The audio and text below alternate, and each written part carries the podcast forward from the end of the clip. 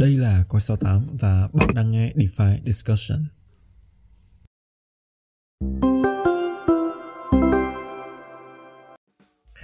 Hello xin chào anh em, rất vui được gặp lại anh em trong một tuần mới và chúng ta lại có cơ hội để ngồi xuống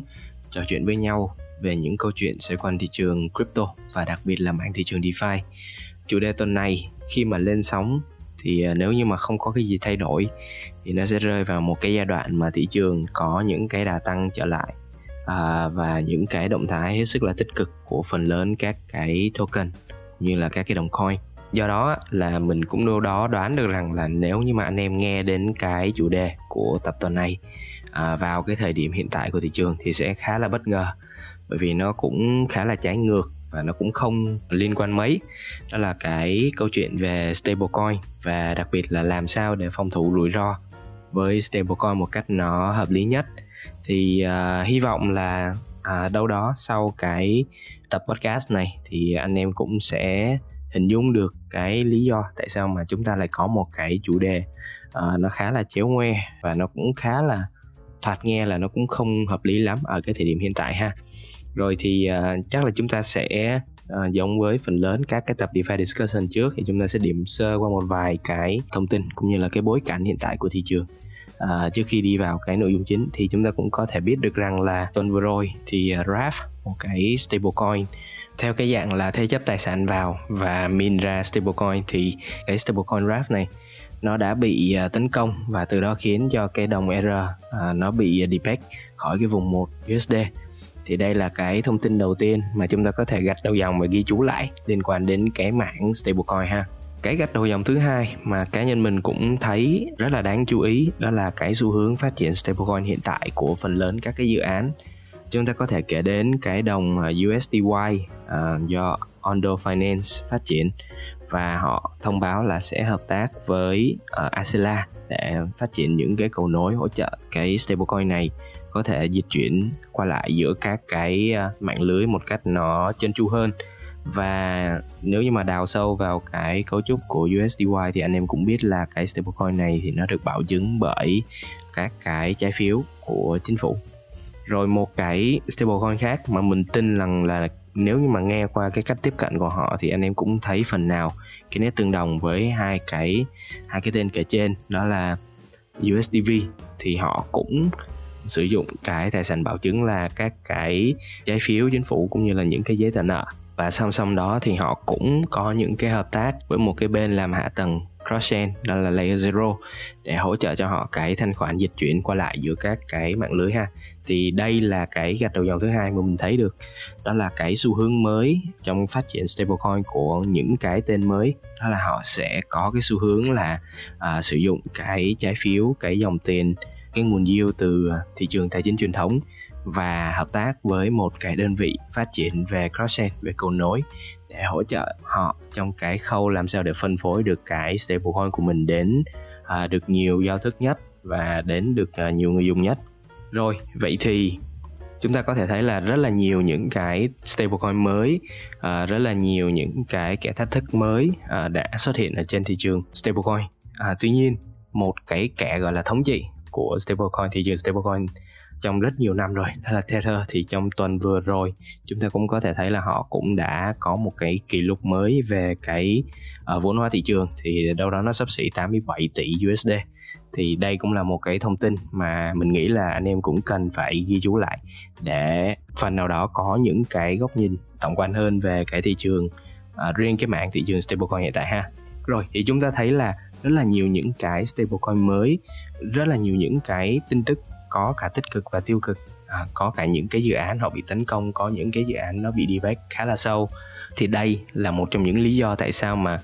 à, mình nghĩ là ở thời điểm hiện tại cái chủ đề liên quan đến việc phòng thủ với stablecoin và quản lý cái danh mục dưới cái định dạng stablecoin của mình à, làm sao cho hiệu quả trước khi nghĩ đến việc là chúng ta làm sao để có thể xin lời được với cái danh mục đầu tư là các cái đồng crypto các cái đồng tiền điện tử nó uh, biến động. Thì uh, trước hết mình nghĩ là nên có những cái khung quản lý rõ ràng đối với stablecoin trước uh, để làm sao để chúng ta giảm thiểu được những cái rủi ro liên quan đến cái nhóm tài sản này ha. Rồi thì uh, trước khi đi vào các cái tiêu chí để quản lý rủi ro cũng như là phân bổ cái lượng tài sản của mình vào stablecoin làm sao cho nó hợp lý thì mình cũng muốn uh, disclaimer trước với anh em là cái này nó đến từ à, góc nhìn cá nhân của chính mình và nó sẽ không được xem là lời khuyên đầu tư là cái điều đầu tiên. Chúng ta phải à, làm rõ với nhau là như vậy. Cái thứ hai nữa đó là trong các cái à, tiêu chí này thì mình sẽ không nêu rõ ra một cái con số phần trăm cụ thể. Mình thay vào đó thì mình sẽ, từng cái hạng mục thì mình sẽ đề cập là à chúng ta sẽ phân bổ cái tỷ trọng nó từ lớn đến bé như thế nào theo những cái tiêu chí này thì dựa theo những cái thang đo trong cái tiêu chí này thì uh, mình hy vọng là anh em sẽ tự có được những cái con số cụ thể cho cá nhân mình um, cho một cái danh mục stablecoin của cá nhân mình làm sao cho nó hiệu quả. Và cái thứ hai là nó an toàn nhất. Thì uh, tất nhiên là chúng ta luôn muốn hướng tới một cái một cái mức yield nó ổn định nhất cho stablecoin nhưng mà cái rủi ro thì nó được kéo về cái mức thấp nhất. Đó là cái mục tiêu mà chúng ta sẽ phải hướng đến trong cái câu chuyện liên quan đến uh, danh mục stablecoin tuần này. Rồi thì cái yếu tố đầu tiên mà mình tin là trước khi à, muốn quản lý một cái danh mục stablecoin nó hiệu quả thì chúng ta phải hiểu rõ được cái bản chất của cái stablecoin đó. Thì uh, trong một cái bài viết liên quan đến các cái dạng stablecoin từ A đến Z thì mình cũng tạm chia ra làm ba nhóm cơ bản. Thì uh, anh em cũng có thể biết là những cái stablecoin truyền thống thì họ sẽ sử dụng một cái uh, đơn vị lưu ký ở ngoài off chain ở ngoài cái không gian của blockchain và họ sẽ uh, phát hành cái phiên bản ở trên blockchain cho cái đồng stablecoin của mình. Thì những cái tên à, theo cái stablecoin truyền thống này thì anh em có thể kể đến ví dụ như là USDT và USDC thì cái xu hướng của họ sẽ là quản lý các cái tài sản thế chấp ở ngoài off-chain ha. Rồi thì thêm một cái dạng uh, stablecoin thứ hai mà cũng khá là phổ biến đó là cái dạng mình tạm gọi là stablecoin phi tập trung. Thì đây là cái dạng mà người dùng sẽ phải thế chấp tài sản vào à, và tất nhiên là cái lượng à, cái giá trị của tài sản thế chấp thì nó phải lớn hơn cái à, giá trị stablecoin mà họ có thể min ra. Và khi mà họ thực hiện cái thao tác này thì chúng ta có thể hiểu nôm na nó tương ứng với một cái khoản vay và một cái khoản vay thế chấp. Và cái stablecoin được min ra thì nó có cái vai trò tượng trưng như một cái giấy tờ à, một cái khoản nợ ha một cái khoản vay. Thì chúng ta có thể hiểu được nôm na là cái cách vận hành của stablecoin phi tập trung là như vậy. Cái nhóm thứ ba là cái stablecoin thuật toán thì à, cá nhân mình à, khuyên cáo anh em là không nên giữ các cái đồng stablecoin thuật toán nếu như mà bạn không hiểu rõ được cái cách vận hành của nó bởi vì nó khá là phức tạp và nó nó sẽ tích hợp rất là nhiều những cái chiến lược khác nhau. Dạo gần đây thì nếu như mà anh em nào theo dõi các cái stablecoin thuật toán mới á, thì họ còn thậm chí là còn có những cái ví dụ như là bảo chứng bằng những cái lệnh long short để để cho nó cân bằng cái uh, delta với nhau. Thì đây là một cái cơ chế nó khá là phức tạp. Để làm sao để họ tức là họ họ tạo ra được một cái nguồn yield cao nhất uh, một cái hiệu quả sử dụng vốn cao nhất cho cái lượng tài sản họ đang nắm giữ. Từ đó tạo ra cái nguồn yield lớn nhất cho người dùng. Tuy nhiên à, rõ ràng là những cái stablecoin thuật toán này nó sẽ có những cái hạn chế và những cái rủi ro à, rất là tiềm ẩn luôn à, nếu như mà anh em không hiểu rõ được cái cơ chế hoạt động cái cấu trúc cái cốt lõi của nó thì mình khuyên là anh em không nên không nên giữ bất cứ cái stablecoin thuật toán nào ha. Rồi thì nghe đến đây thì với cái uh, gạch đầu dòng đầu tiên là cái bản chất của các cái stablecoin thì anh em nên cân nhắc giữ một cái lượng cái tỷ trọng nó lớn hơn cho các cái dạng stablecoin truyền thống. Vì nói gì thì nói cái độ ổn định của nó vẫn sẽ tốt hơn. Và phi tập trung ra một xíu cho các cái uh, tức là mình phân bổ À, một cái tỷ trọng nó nhỏ hơn cho các cái dạng à, stablecoin phi tập trung một xíu để có thể giảm thiểu được những cái rủi ro trong cái trường hợp là à, stablecoin truyền thống nó có những cái à, sự cố Black Swan chẳng hạn. Thì chúng ta đã từng bắt gặp một cái sự cố như vậy đối với USDC trong cái câu chuyện liên quan đến cái ngân hàng SVB trước đây ha. Cái tiêu chí tiếp theo mà anh em cần quan tâm đó là cái mức độ thanh khoản. Thì à, cái mức độ thanh khoản này anh em hiểu nôm na đó là cái thị trường à, nó hỗ trợ giao dịch cái stablecoin đó nó có nhiều hay không và cái volume giao dịch nó có đủ dài hay không để khi mà chúng ta cần gọi là à, chuyển đổi à, thông qua cái stablecoin này thì à, nó sẽ mang lại cái tiện lợi cao nhất cho mình. Thì cái nguyên tắc đối với cái tiêu chí này thì tất nhiên là với cái độ thanh khoản càng cao thì cái tỷ trọng phân bổ ưu tiên của chúng ta sẽ phải càng cao. Ngoài ra với cái câu chuyện thanh khoản này thì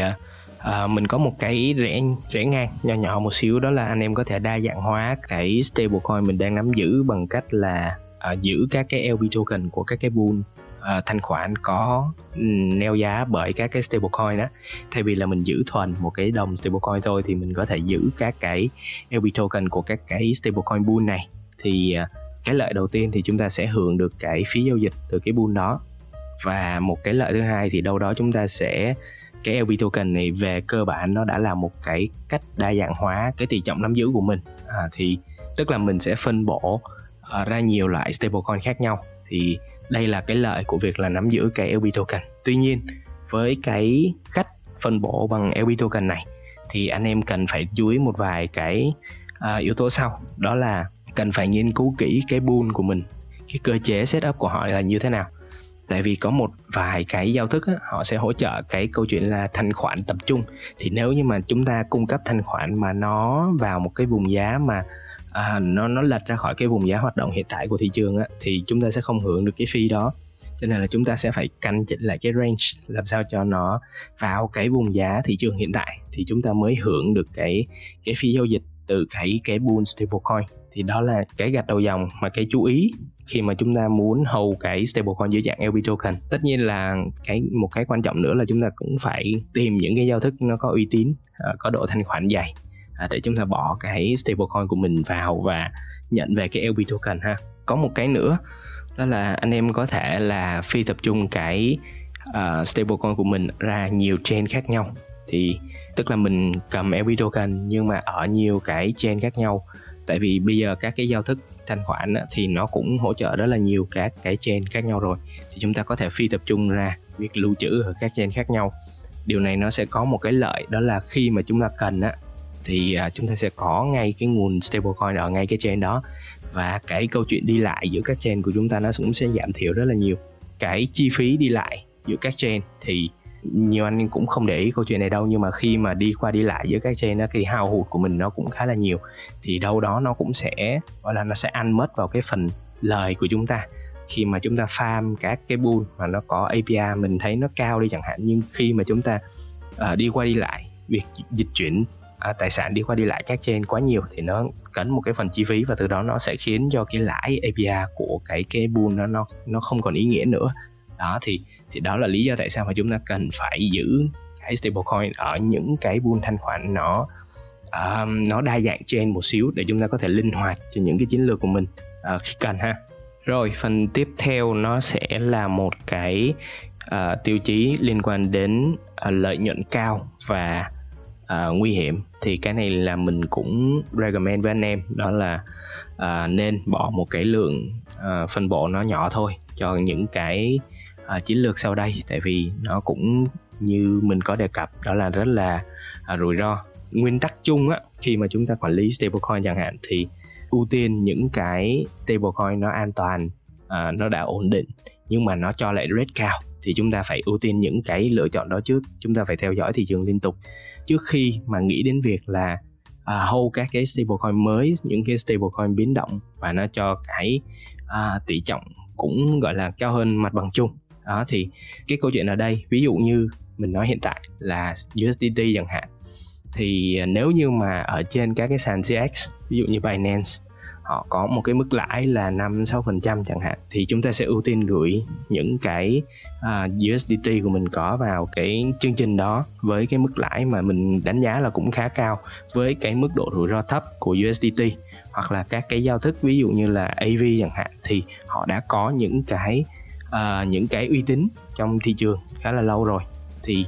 uh, với những cái stablecoin nó biến động thấp nhưng mà nó cho ra một cái mức lãi mà cũng khá là ok khá là cao thì mình sẽ ưu tiên chọn cái phương án đó trước. Thay vì chúng ta hướng đến một cái cách chơi mà nó có những cái rate rất là cao ví dụ như là 90% chẳng hạn nhưng cái độ biến động của stablecoin nó rất là lớn. Ha thì đây là một trong những cái uh, nguyên tắc đầu tiên trước, trước khi chúng ta gọi là uh, nghĩ đến những cái cách chơi nó có lợi nhuận cao nhưng rủi ro nó cũng rất là cao. Và mình nhắc lại một lần nữa là những cái chiến lược này thì nên ưu tiên bỏ cái lượng stablecoin của mình nó thấp thôi tỷ trọng nó bé hơi